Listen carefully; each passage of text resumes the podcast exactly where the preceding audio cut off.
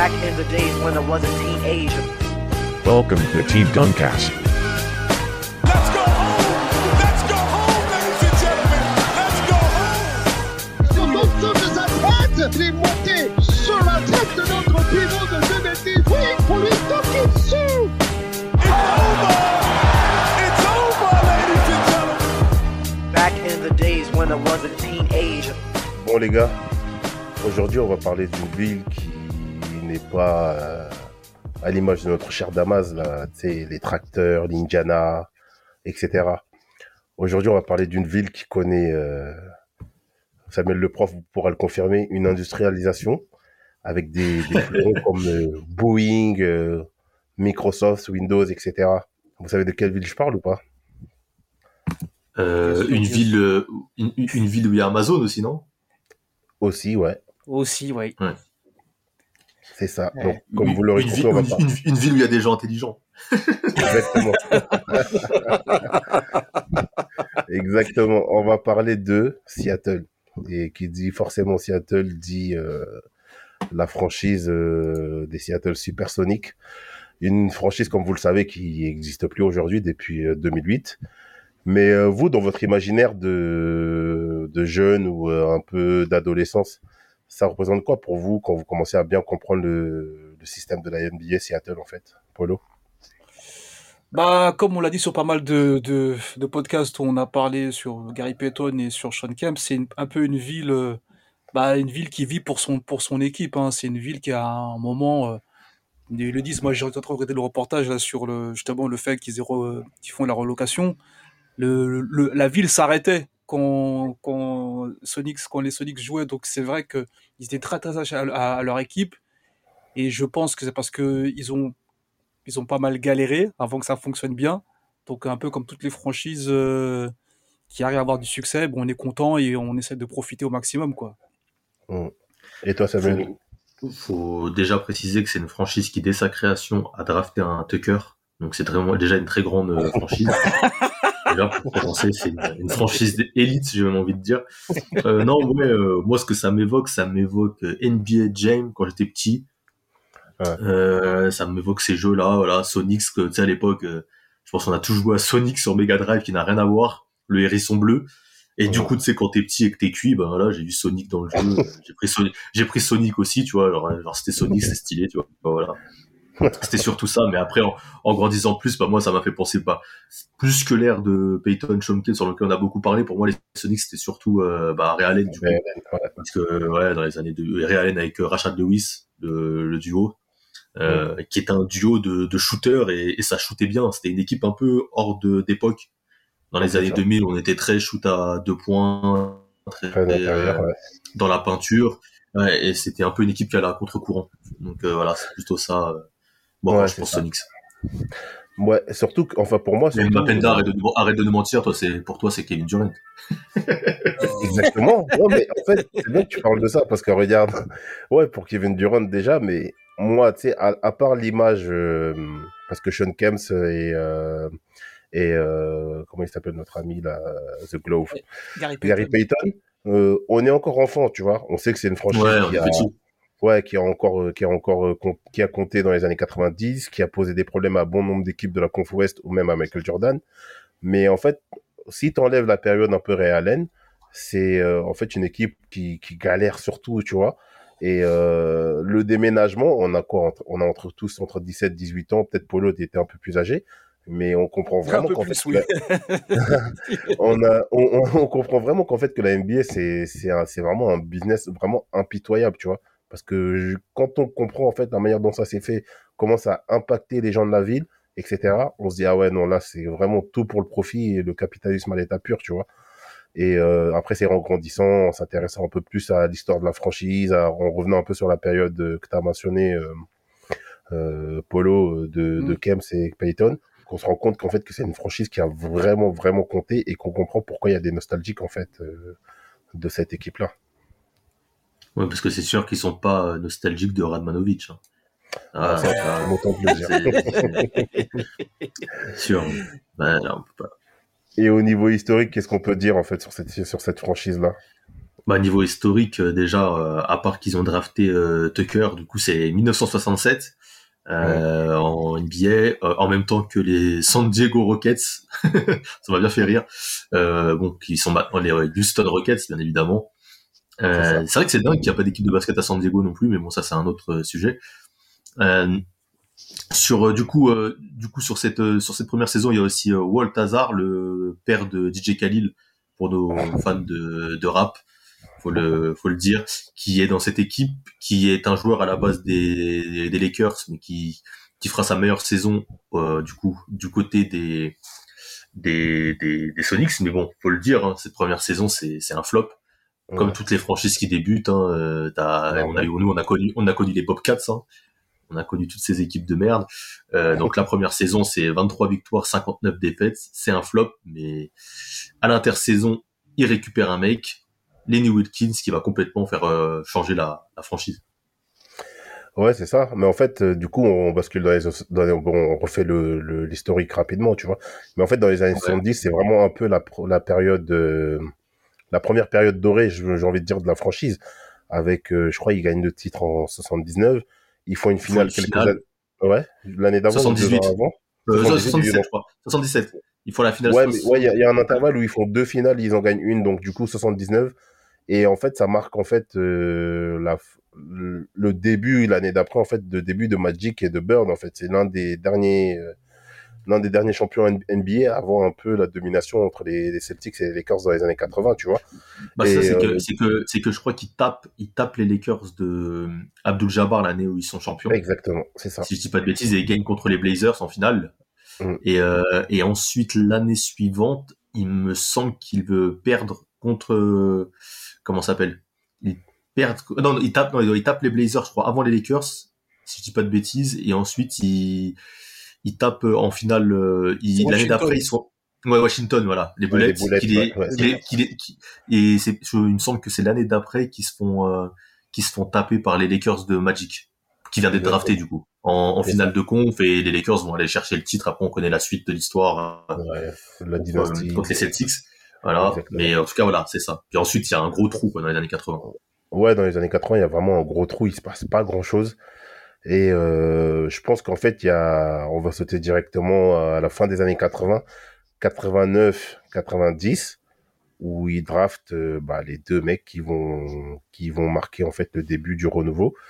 Et euh, notamment sur la draft 90 où ils prennent Gary Payton, en fait, euh, ce qui est intéressant, c'est que comme ils savent que c'est une équipe de losers, ils le disent, il leur faut clairement un leader, quelqu'un qui incarne ça, un jeune joueur qui incarne vraiment ce côté euh, leader, grande gueule, euh, et qui, qui, qui peut un peu redynamiser tout ça, en fait. Et toi, Polo, c'est quoi ta lecture de, de cette ère-là entre, euh, avec la draft 89 avec Sean Kemp et 90 Bah écoute, je, je dis en regardant le re- reportage sur le, le Sonic Gate, là justement, ce qu'il ce qu'il disait, c'est que, comme tu disais, ils avaient pas mal d'éléments pour euh, être compétitifs, mais il leur manquait un, un playmaker, quelqu'un qui, qui allait un peu distribuer le jeu, faire un peu vivre le ballon. Et c'est Mhm. vrai que, en plus de ses capacités euh, euh, à la main, il avait vraiment cette, euh, cette capacité à, à, à parler, à invectiver les gens. Et c'est vrai qu'il leur manquait un peu ça. Et c'est vrai que même il le dit là dans, dans, dans, le reportage, il, quand il est arrivé, après ça a, mis- ça a mis du temps à se, à se mettre en place, Clairement, mais il, ouais. s- il s- il savait qu'il pouvait faire confiance aux autres. C'était vraiment une équipe où euh, chacun se battait pour l'autre. Et c'est vrai que tu le ressens, même là, euh, quand tu voyais les matchs, tout le monde se donnait à fond. Donc c'est vrai qu'il est arrivé dans une période où il a profité de ça, et aussi grâce à George Karl qui lui a aussi permis de, s'épanouir, parce qu'avant, c'était pas, pas trop ça, mais une fois que George Karl euh, a, a compris que c'était un élément intéressant, bah, ça a commencé à bien rouler pour eux, quoi. Ouais, c'est ça. Et euh, avant que tu enchaînes, Samuel, moi, le truc qui me, qui me frustre, en fait, avec cette équipe de Seattle-là, c'est que, bon, les deux premières années où ça galère un petit peu, où même Payton galère à titre individuel, je crois qu'il fait 7 et 9 points de moyenne sur ces deux premières années, c'est qu'en fait, quand ils doivent passer le cap en playoff pour devenir vraiment une grosse, une grosse équipe de la ligue, au moins au niveau de la Conf Ouest, bah, dans la team, euh, dans la catégorie team de mouilleurs, je pense qu'ils ont leur bonne place, hein, parce que moi, quand tu perds contre Denver, en 93 ou 94 des Denver avec Mutombo, etc. Ça, c'est un upset. Et l'année d'après, je crois, ils perdent contre, euh, contre des Lakers de Samuel. Mais tu sais, des Lakers en fin de vie, tu vois. Et alors que sur, ces, sur cette période-là, ils faisaient quand même des, des saisons régulières assez solides pour moi, tu vois. Ouais, mais euh, mais mais après c'est une équipe qui qui a fait des des grosses perfs et une enfin, qui était énorme dans les années euh, 90, mais je trouve pas que ça soit tu sais euh, sur le papier au départ la première équipe sur qui tu misais au début de la saison, tu vois. Oui. Je trouve en fait ils ont fait un peu des Là, ils sont au-dessus, par exemple, tu vois. ouais Utah est au-dessus, même euh, les Suns hein, clairement. Les Suns Oui, c'est au-dessus, hein, les Suns c'est au-dessus, euh, Houston c'est au-dessus en soi sur la période. Et, et, et pour moi cette finale qu'ils font face aux Bulls c'est un accomplissement et c'est et ça va aussi avec le en fait une récompense du travail qui était bien fait, des joueurs qui bossaient bien, du spectacle aussi qui était fait tous les tous les soirs, comme il faut le dire. Le ça. duo Sonic Boom, c'était quelque chose. Tu vois, il y a, il y a des, je pense qu'il y a des gars de la, de la génération, euh, bah, déjà Paul et même bah, plus âgés, c'est des gars que ça c'est une c'est une franchise qui a marqué les esprits, tu vois. C'est une franchise qui a marqué qui a marqué une génération. C'est une franchise qui a par so- pas pas seulement par les résultats, mais par le jeu. Tu vois, on a, on a, il y a y a des franchises ont- qui ont marqué, que ce soit les Lakers avec le Showtime. Euh, on parlait, on a déjà parlé des Warriors dans une, dans une, dans d'autres podcasts qu'on disait que c'était une franchise qui était habituée au beau jeu. Donc n'importe quelle génération. Les Knicks, ça a toujours été le, le jeu dur, tu vois, parce que ce qu'aime Damas, euh, la conférence Est, voilà. Et les Pistons, les Bad Boys, tu vois, il y a des, il y a des équipes qui marquent par rapport à leur style de jeu. Et les Sonics, c'était, spectaculaire. Ouais, C'était spectaculaire, c'était des grandes gueules, c'était aussi des gars qui rentraient pas dans le moule. Tu vois, dans le moule très propre de la NBA des années 90, un peu où il fallait être carré. Euh, Peyton, c'était la grande gueule. Sean Kemp, c'était un peu le, le voyou. Tu vois, ça, ça drogué, fait, faut le c'est dire. une équipe, ouais, un drogué, oui, voilà. Et, et ça faisait un peu, toi, quand t'es, quand t'es jeune, adolescent et tout, c'est un peu l'équipe de rebelles. L'équipe de rebelles que t'as envie de voir euh, aller loin, que t'as envie de voir gagner. Et au final, cette finale contre les Bulls, euh, je pense qu'il y avait beaucoup de gens à l'époque qui étaient pour les Sonics, tu vois. Ouais, clairement. Exactement. Vas-y, beaucoup, beaucoup même.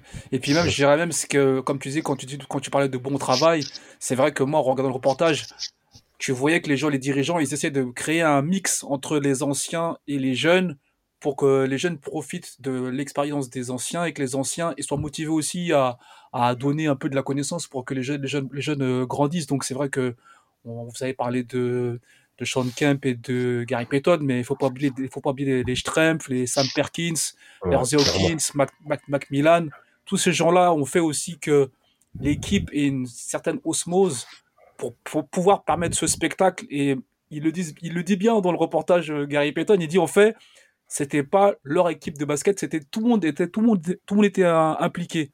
Et euh, là, le reportage, ils disent même qu'en vrai, on pouvait croiser les joueurs dans la rue euh, et sans problème quoi. Il n'y avait pas de côté star. En fait, c'était comme les gens du peuple. Ils, pouvez les croiser, checker, parler avec eux en centre-ville et tout. Il n'y avait pas un peu, un peu ce côté starisation où, on a peur d'aller l'approcher ou quoi que ça. Donc il y avait vraiment cet élan du peuple, tu vois. C'est ça. C'est exactement ça. Mais euh, en fait, moi, quand je disais que c'était, il rate un peu le coche, c'est dans la mesure où quand Jordan prend sa retraite, même si, comme tu dis Samuel, c'est pas l'équipe que tu mets en tête dans la conf Ouest, c'est quand même une équipe poil à gratter qui, je pense, aurait pu espérer mieux. Et en fait, le truc, c'est que sur leur défaite là, sur cette période-là contre Denver ou contre les Lakers en 93 et en 94, c'est des, c'est des, c'est des séries où vous avez l'étiquette de favori, tu vois. Et, euh, et pour moi, ils ont pas assumé en sortant au premier tour contre Denver et les Lakers en 94.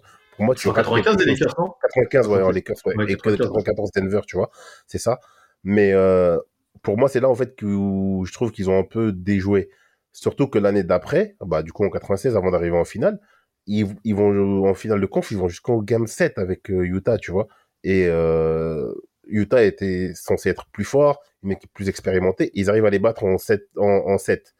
Et euh, se présenter devant, devant Jordan, euh, on se dit que certes, les Bulls sont au-dessus, mais il y avait quand même quelque chose à jouer, tu vois. Ouais, et je pense mais- que. Mais, mais, mais, mais Paul, comment tu l'expliques, toi, ces, ces défaites de l'époque? Parce que c'est vrai que l'année, euh, quatre- c'est 94 où ils sont au meilleur bilan de la ligue, si je dis Mm. pas de conneries. Alors, Euh, 63 victoires, 19 défaites et ils se font taper par Denver qui, qui a 42 victoires, 40 défaites Alors, sur la je- saison. Et la Ouais. saison suivante, pareil, je crois qu'ils sont deuxième à, deuxième Moi, à l'ouest et ils perdent contre les Lakers qui, est, Alors, qui sont, moi, sont- moi, moi, c'est- voilà. moi, c'est mon, moi, c'est mon ressenti. Je pense que ils sont venus un peu en, entre guillemets, en dilettante. Ils sont venus un peu, euh, ok, je on- pense qu'il y a de l'arrogance? pas de l'arrogance, mais je dirais plus de la suffisance. Et moi, tu vois, je j'avais pas vu le documentaire, là j'étais en train de le regarder cet après-midi, et Gary Payton, il a le seum. Quand il, quand il parle de la défaite contre, contre les, contre les Nuggets, il a le seum. Il dit, voilà, franchement, comme tu as dit, on était censé être les numéros 1, on était censé leur rouler dessus. Euh, et en vrai, je pense qu'ils les ont pris un peu de haut. Et euh, en playoff, euh, c'est pas la même euh, dynamique qu'en saison régulière. Les équipes que tu penses que tu peux leur rouler dessus, elles ont plus de, de niaque, elles ont plus de. Là, même là, même là, là en, en 2023, on voit bien, les équipes, quand elles arrivent, il faut se méfier. Il faut jamais se dire, bon, euh, ils sont Ouais, rien ils sont acquis, ils sont sixièmes. Il n'y a rien qui est acquis. C'est six matchs. Sur les six matchs, on ne sait pas ce qui peut arriver. Et je pense qu'eux, ils sont Après, c'est la série où Mutembo, il fait pas 31 comptes sur la série, une connerie comme ça. Ouais, Et euh, Ouais, un record, quoi, ouais. Ouais, Et que Sean mais Kemp, il avait été critiqué parce que tout le monde disait qu'il avait mouillé un peu, quoi, qu'il avait n'osait pas Ouais, les chaud. face à Mutembo. Hum, c'est ça. C'est ça, c'est ça. Mais il y avait en, en même temps, il y avait aussi des guerres un peu in- internes. Sean Kemp qui essayait d'avoir son contrat euh, max, et puis avec l'histoire du fameux pivot euh, McVillain qui vient et qui prend les 33 millions. Bah, tu vois ce que je veux dire C'est Ouais. déjà, il y avait déjà des trucs un peu euh, sous-jacents qui faisaient que le mec il pensait pas à la performance sportive, il pensait déjà à récupérer son pognon, tu vois. Donc Ouais, c'est clair. Après, ce après, pour- je crois dans cette série, ce qui est important aussi, je crois que c'est le game, euh, c'est le game 4, je crois aussi, où Seattle mène et au final, euh, ils se font emmener en prolongue et après, derrière, ça perd. Et le Ouais, game c'est ça. 5, bah, il, il chie clairement dessus, le game 5. Ouais, Après, il ils chie perdent de dessus. 4 points et ce qui chie, quoi? Mais ce ouais, qui est c'est- fort, c'est. Vas-y, Samuel, vas-y, fini. Non, je te disais, ouais, c'est, c'est mental que ça se perd. Hmm. Et, et, et contre les Lakers après l'année suivante, je pense qu'il y a encore les travers de l'année précédente. Tu sais, quand le doute s'est installé dans ta tête et que, C'est ça. bah, tu crois plus. Surtout qu'en plus, ils gagnent le game 1 contre les Lakers. À la- je, Oui. je crois. Et qu'ils se, ils se font taper trois matchs de suite, quoi, derrière. Alors que le game 1, ils le dominent de, de la tête et des épaules, je crois 96, 70 ou une connerie comme ça. Et que derrière, ils se font, ils se font battre de 2 points au game 2. Après, je crois qu'ils perdent de 3 points au game 3 et ils perdent de 2 de deux ou 4 points au dernier match aussi. En fait, ils perdent que des matchs serrés, donc tu vois en fait que c'est mental. Tu peux pas gagner de- le premier match comme ça de, de 20 points, bah même de plus, de 25 points, et, et derrière te faire euh, te faire taper de 2 points, 3 points à chaque match en fait. Et là, tu vois qu'il y a un vrai blocage montage dans, dans la franchise, et, et, et c'est ça qui est le, le déblocage va se faire l'année suivante. Ouais. Mais euh, ouais, le déblocage, il va se faire l'année suivante quand il tape Utah, franchement, en- finalement, en finale de conf, euh, comme je disais tout à l'heure, en 7. Mais tu sais, on voit quand même qu'il y a des erreurs de load management ou même sur du coaching tout court. Tu as parlé du contrat du pivot, là, euh, Paul. Ouais. ouais, ouais, c'est ça. Mais tu sais, même sur la finale 96, il a fallu qu'il soit mené 3-0 pour que, et ça vient même pas du coach, pour que Peyton ait l'idée de mettre, euh, pour que le coach ait l'idée de mettre Peyton sur, euh, sur Jordan, tu vois. Et encore, ça vient de Peyton, cette idée-là. Et on voit que derrière, il gagne deux games de suite sur cette finale-là. Il s'offre un game 6 où, euh, où voilà, ils peuvent espérer quand même accrocher un game 7. Mais bon, après, Michael Jordan va régler tout ça comme d'habitude. Mais tu vois, tu sens quand même que brigand. Oh, c'est ça, un grand brigand, des grands chemins, comme il dit. Mais euh, tu sens que il... c'est avec des petites erreurs comme ça qu'ils ont raté quelque chose, tu vois, pour moi. Mais c'est quand même euh, un parcours euh, super respectable d'avoir été au moins en finale et d'avoir sorti surtout Utah en finale de conf. Moi, je trouve que c'est vraiment une vraie, vraie performance. Et, les champions titre aussi, ils, ils sweepent euh, les Rockets. Hein. Oui, ils suivent les Rockets aussi en demi-finale, je crois, ouais, c'est ça. Et euh... mais bon, après sur la finale, je leur en veux pas trop parce que au final ils perdent contre les Bulls, euh, des Bulls all-time. Et euh, quand on fait le, on l'a déjà dit ici, quand on fait euh, le, le lien entre toutes les finales, c'est peut-être la finale la plus disputée, peut-être, tu vois, peut-être la plus dure, peut-être avec 98, mais 98 De c'est la, de, la, de la, de la deuxième. euh, Ouais, de la deuxième partie des, des- Ouais. du tripit, là, tu vois. Je trouve Mm. que, quand même, c'est au niveau adversité, les Bulls ont vraiment eu des difficultés, tu vois. Mais Gary Payton dira que, que et encore pour parler des, des erreurs du, du board, dira que cette équipe-là n'aurait pas dû être éclatée parce qu'à la suite de ça, l'équipe va être un peu éclatée. Il y a des joueurs un peu qui vont partir. Et Payton explique qu'en fait, s'ils auraient gardé cette équipe-là, je pense qu'ils auraient pu battre, euh, battre Chicago, surtout, ou au moins aller chercher un titre, surtout après la retraite de Jordan à la fin des années 90, quoi. Après, ils arrivaient peut-être à une fin de cycle derrière, tu vois, euh, Ouais, fin de mais- génération. Parce qu'ils étaient ensemble depuis 10 ans quand même, tu vois. Ça faisait 10 ans. Oui, c'est clair, mais après, c'était 80, pas des joueurs qui 80, avaient 99. pas 34, 35 ans, quoi, tu vois. C'était des joueurs qui pouvaient encore faire quelques Ouais. années, tu vois. Après, qu'on quand a t'as vu Payton dans les années euh, 2000. tu vois, ça, c'est c'est- pas terrible. Oui, c'est clair. Après, Mais, il y a euh, une grosse période de, de, de, de disette. De disette. Là, la, c'est la crise complète, là. Exactement. La NBA, rien. la, NBA, la NBA de notre enfance. Et comme ils se sont dit euh, qu'ils étaient en dèche et que c'était la merde, ils se sont dit, bah tiens, si on changeait le logo et qu'on faisait un logo de merde. Voilà ce qu'ils se sont dit. Et, sur- et si on draftait des Ouais, eh ben, parce que la draft de 2000, euh, le, le logo de 2001, là, mais quel logo de merde. C'était lequel Je celui-là l'ai- déjà pas celui, le dernier, là, tu sais, le jaune et vert, Ah, là, je l'ai- ouais. le- Oui, oui, en rond, le rond là. il, ouais. il est vilain. Il est vilain. Alors que c'est une ville, je trouve, qui avait des beaux logos avant. Après, je l'aime pas. ça. Ouais, je sais pas, je trouve il fait trop fake, je sais pas, il fait. On dirait les autocollants, tu sais, que tu collais sur, euh, Sur le frigo. ouais, sur le frigo, là. Je, je, je, je l'aime pas. Bah, s'il y a des fans des Sonic, sachez que je n'aime pas ce logo. Voilà. Et toi, Et, comment euh, t'as vécu un peu cette période là de, de disette là, au début des années 2000 Bah, après, je pense que comme, comme vous avez dit, pour, tous les, pour toutes les personnes qui ont apprécié le fait que le Sonics, le Sonics représentait quelque chose au niveau, de, au niveau du sport, même le sport US en général, bah, ça fait mal. Ça fait mal. euh, euh, après, moi, j'ai toujours apprécié euh, l'état d'esprit. après, je suis, je suis un peu comme Damas. J'aime bien quand ça se bagarre un peu. Mais c'est vrai qu'il y avait, y avait ce côté bagarre plus le spectacle. Donc, c'est vrai qu'à l'époque, bah nous c'était c'était popcorn popcorn ready on était on était content mais c'est vrai qu'après derrière c'est comme pour toutes les franchises qu'on réussit c'est-à-dire que derrière il faut réussir à à durer dans le temps et là comme tu disais euh, il était déjà euh, déjà un pied dehors quand il a vu le type arriver avec ses 33 millions il s'est dit comment ça euh, vous me respectez pas? Euh, moi je pars à Cleveland mais forcément ben quand il y en a un qui part ben, tout le monde a envie d'a- d'aller voir un peu euh, si l'herbe est plus verte ailleurs. Et à partir de ce moment-là, ben, ça devient super délicat et en vrai, tu, tu fais de la reconstruction, hein, comme certaines équipes maintenant. Tu essaies de reconstruire un truc euh, en, en essayant de garder des, des trucs qui, qui ont plus ou moins marché, quoi. Après, ça va pas en playoff jusqu'en 2005, c'est ça? C'est 2005 où ils vont en demi-finale euh, contre les Spurs. euh, Ils font pas une série euh, contre. euh, Ouais, si, si, c'est ça. Oui, si, en vrai, si, c'est ça, ouais. Mais c'est ça, euh, mais 2005. du coup, quand même, ils, ils arrivent quand même à récupérer un mec comme Ray Allen entre temps, non? Ouais, c'est ça. Oui, c'est. L'échange avec euh, Milwaukee de Gary Payton contre euh, dra- il y a des tours de draft, je crois, avec Payton, je sais plus ce qu'il y a, il y a, enfin, il y a un gros trade. Euh, Pay- je crois que Payton, il fera que 30 matchs à Milwaukee cette saison-là, après, euh, c'est ça. Mhm. et je sais pas, c'est en cours de saison, ouais, c'est ça. Et euh, derrière, bah, Ray Allen, il s'est mis dans un bourbier un peu, hein, parce que euh, lui il stagne, ça l'a fait stagner et perdre beaucoup d'années quand même. C'est ça. Et du coup, C'est ça, 2000, c'est ça. euh, ouais, 2000 2005, c'est là qu'il y a un peu le, réveil de la franchise, avec notamment le 4-1 contre les Kings. Je me rappelle, c'était une sacrée série où ils les ont bien fessés. Exactement. Avec un Allen très clinique. Mais déjà, tu sais, sur la saison 2003-2004, tu vois déjà un peu les progressions euh, avec ce move-là, tu vois. Il avait un peu euh, redonné en fait un second souffle à, la franchise et on a vu que c'était le genre de joueur en fait qui pouvait faire progresser son équipe, clairement. Ouais, après, après, tu vois, c'est un gars, euh, Ray Allen qui a besoin d'être entouré quand même pas mal. Exactement. Euh, après, sur cette franchise, ouais, moi, je me rappelle, enfin, sur cette série, je me rappelle, moi, de perdre contre les, les Sonics, euh, j'y attendais pas, tu vois, de la part de, des Kings, parce que les Kings, c'était, il y avait encore euh, Stojakovic, Mike Bibi, c'était quand même une équipe qui était en perte de vitesse, hein, parce qu'il y avait plus les, il y avait plus Weber, euh, Weber, je crois, est blessé, ou il est déjà parti au Piston, je sais pas, mais en tout cas, il est pas là sur la série. Et, euh, et, et ils se font taper euh, 4-1, 4-1 par les, et Real enfin, d'ailleurs, il fait un game 4, comme t'as dit, 45 points, je crois, euh, il leur colle tout.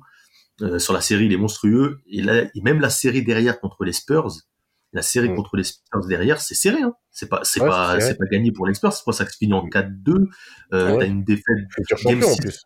Ouais, futur champion. Game 6, ça perd de 2 points seulement. Euh, Ouais, non, c'est, c'est pas, c'était pas de jouer pour, euh, pour, pour les, pour les Spurs et notre ami euh, Ray Allen, tu vois, il en était pas pour, euh, il était pas pour rien, tu vois. Sachant qu'en plus, je crois qu'il joue la série, très important, il faut le signaler, il joue sans Rashad Lewis. Ouais, c'est ça. Ouais, Il joue la- voilà. Il joue sans Rashad Lewis, qui était l'option 2 à l'époque. Et qui sortait dans plus d'une grosse saison, c'était un peu la révélation, euh, Lewis à cette période. Et, et tu joues sans, et tu perds 4-2 contre le futur champion. J'ai l'impression qu'il y a un peu un truc qui s'est, qui s'est cassé cette saison-là, tu vois. Parce que derrière, Seattle vont jamais y arriver. Il va y avoir toujours des pépins physiques, j'ai l'impression, toujours des petits soucis. Et 2005, au final, c'est la dernière fois qu'on va voir euh, les Sonics en playoff.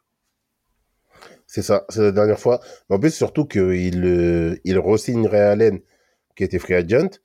Mais comme tu dis, je pense qu'ils l'ont pas bien entouré, tu vois, sur cette période-là, 2005, 2006, 2006, 2007. Euh, il lui donne un gros contrat, mais euh, derrière, tu sais, c'est la période où tu draftes un peu euh, des... Je crois que c'est Gélabal, non? Il y a Gélabal. ouais, j'ai la balle Petro aussi. Petro, ouais, c'était un peu anti sur scène là-bas, tu vois. Et, euh,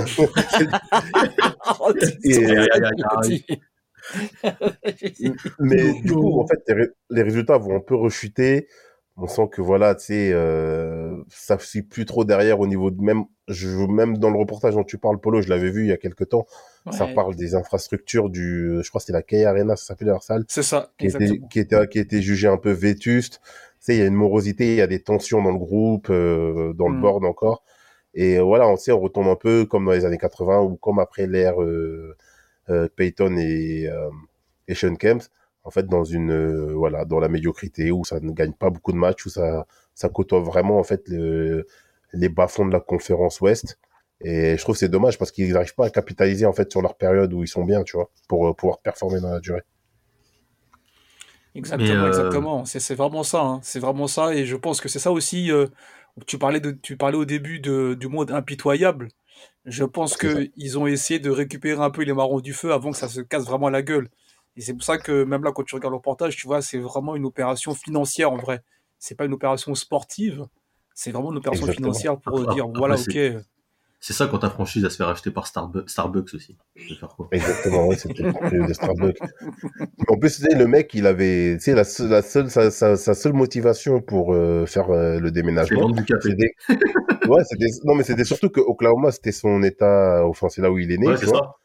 Et du coup, en fait, il, le mec, il voulait juste euh, rapatrier euh, la franchise dans, dans son état d'origine, quoi. C'est, c'est Ouais, mais incroyable. déjà, dé- déjà, ce qu'il y avait eu, déjà, ce qui s'est passé, c'est qu'il y a eu euh, l'ouragan. Euh, et Katrina, là, ça a fait, ça a fait que la Nouvelle-Orléans a joué là-bas, et le gars, ça lui a donné des idées. Il a vu que ça a cartonné. Il a vu que ça a marché, etc. Il s'est dit, bon, maintenant, il faut ramener la franchise là-bas, et au final, il fait déplacer Oklahoma, euh, enfin, fait déplacer le Sonics à Oklahoma, il change la franchise complète, et puis les Sonics disparaissent. Euh, je crois qu'il y a eu un moment, une idée, je crois que c'était en 2013 ou 2012, ils voulaient mettre les, c'était les Kings qui devaient aller à Seattle. Mm. Il y avait un espèce de pourparler chelou, mais au final, les Kings sont restés à Sacramento. Mais ouais, ce déplacement à Oklahoma, sachant qu'en plus, derrière, on a vu que la franchise a rebrillé, puisqu'il y a eu la draft de Kevin Durant et Westbrook et même James Harden, même Ibaka, j'ai envie de dire. Donc, t'as vu quand même, ouais, ouais, t'as eu, t'as eu du monde, tu vois, a eu, t'as eu des mecs qui ont marqué la décennie suivante, et au final, on aurait pu re- re-avoir du basket spectaculaire à Seattle, re-avoir euh, une histoire avec cette franchise qui était historique, avec un nouveau joueur, un nouveau, enfin, ce qui se passe euh, quelque chose, tu vois. Et au final, euh, ça a été un peu cassé. Et ce déplacement de franchise, ça, enfin, tu vois, Oklahoma, c'est bien beau, mais, vois, ça fait rêver personne, en vrai. Moi, tu vois, je, je te dis la vérité. Moi, je suis, L'orage. je- ouais, à, à part, tu vois, les petits, les petits gamins d'aujourd'hui, ils regardent Oklahoma, ils sont, ils sont contents, tu vois. Quand t'as un ancien, tu vois, c'est une franchise, toi, pour toi, qui a pas trop de, tu vois, tu vois, ça, comme il dit Rafik, c'est une équipe là qui a joué le play-in euh, au hasard. Genre, ils ont pas fait exprès. Mais, je sais pas, ça me fait pas rêver Oklahoma, tu vois. Alors que Non, le Sonic, il y avait, y avait une histoire, il y avait quelque chose. Voilà, c'est ça. Il n'y a, y a- y pas d'histoire. Et malheureusement, je pense que euh, ils ont essayé d'en créer une, comme tu dis, avec Kevin Durant, avec pas mal de choses. Mais les, jeunes franchises, c'est un peu difficile parce qu'en fait, pour créer une histoire, il faut gagner. Il faut, il faut créer une dynamique. Il faut que les gens, il faut qu'il y ait, faut qu'il y ait un engouement pour que les jeunes viennent à la salle, les jeunes consomment et que ça, et que ça, et ça, et que ça prenne. Et c'est vrai que là, pour le coup, euh, ça, a, ça a fonctionné. Mais comme on l'a évoqué dans, dans différents podcasts, euh, les gens, ils ont fait en sorte que ça fonctionne pendant, pendant un court terme. Et ils ne sont pas dit, bon, il faut que, ça, faut que ça dure dans le temps, on va essayer de faire des moves intelligents pour continuer à gagner de l'argent. Mais, mais ce, qui est, ce qui est dingue, c'est qu'on on, on l'a vu euh, par avant dans d'autres podcasts qui avaient quand même une franchise aussi à Vancouver, euh, qui était euh, le Grizzlies. T'avais les Sonics, c'était quand même deux villes qui sont très proches. Je crois que c'est vraiment à côté, euh, c'est la même région, on va dire. Et, et, et les deux franchises ont, ont, ont disparu, ont été délocalisées plutôt. Puisque, enfin, les Sonics sont disparus, mais les Grizzlies ont été, euh, ont été délocalisés. Et au final, c'est une région qui aime le basket quand même. C'est une grande région avec des grosses villes et qui se retrouve sans, sans équipe, quoi. La plus proche, là, c'est Portland, je crois.